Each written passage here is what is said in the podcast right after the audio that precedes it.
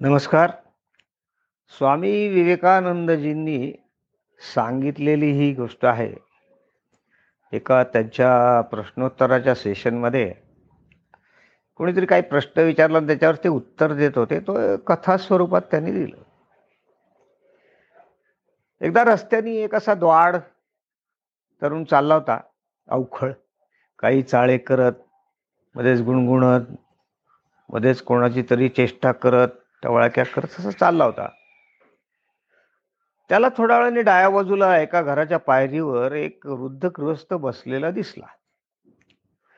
तो त्यांच्या जवळ गेला आणि त्यांना म्हणला म्हातार बुवा अमुक अमुक गाव कुठे आहे हो? कुठल्या बाजूला आहे? आणि हे प्रश्न विचारताना त्याचेच काहीतरी हातवारे चालू होते.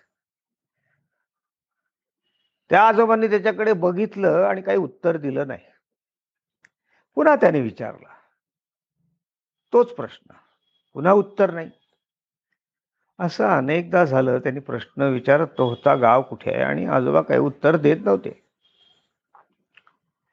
त्याच्या हातवारे टवळक्या चालू होत्या ते प्रश्न विचारत असताना. आणि मग तो त्याने तो नाच सोडून दिला आणि तो मागे फिरला आणि जायला लागला.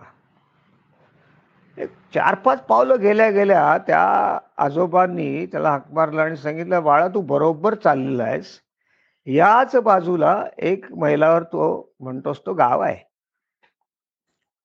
त्याला आश्चर्य वाटलं तो पुन्हा मागे आला आणि म्हणला का हो म्हातार बाबा मी तुम्हाला एवढ्या वेळेला विचारलं तुम्ही उत्तर दिलं नाही इकडे तिकडे बघत होतात सगळं. आता मला कसं काय सांगितलं?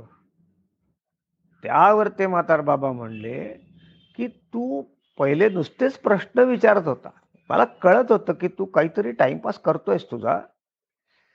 कदाचित तुला तुझा गाव तो कुठे आहे हे माहीत सुद्धा असेल. पण आता तू निघालास प्रत्यक्षात म्हणजे क्रियाशील झालास. तू काही क्रिया करायला लागलास त्या दिवशी म्हणून मी तुला सांगितलं होतं गाव तिथे आहे. ना? तर स्वामीजी विवेकानंदांजी त्यांचं सांगणं असं आहे की तुम्ही मजा करा करमणूक करा थोडी चेष्टामुस्करी करा सगळं ठीक आहे. परंतु दुसऱ्याचा वेळ घेऊन त्याची चेष्टामुस्करी करून त्याला थोडं त्रास होईल असं काही वागून तुम्ही करू नका. त्यांनी तुमची उन्नती होणार नाही.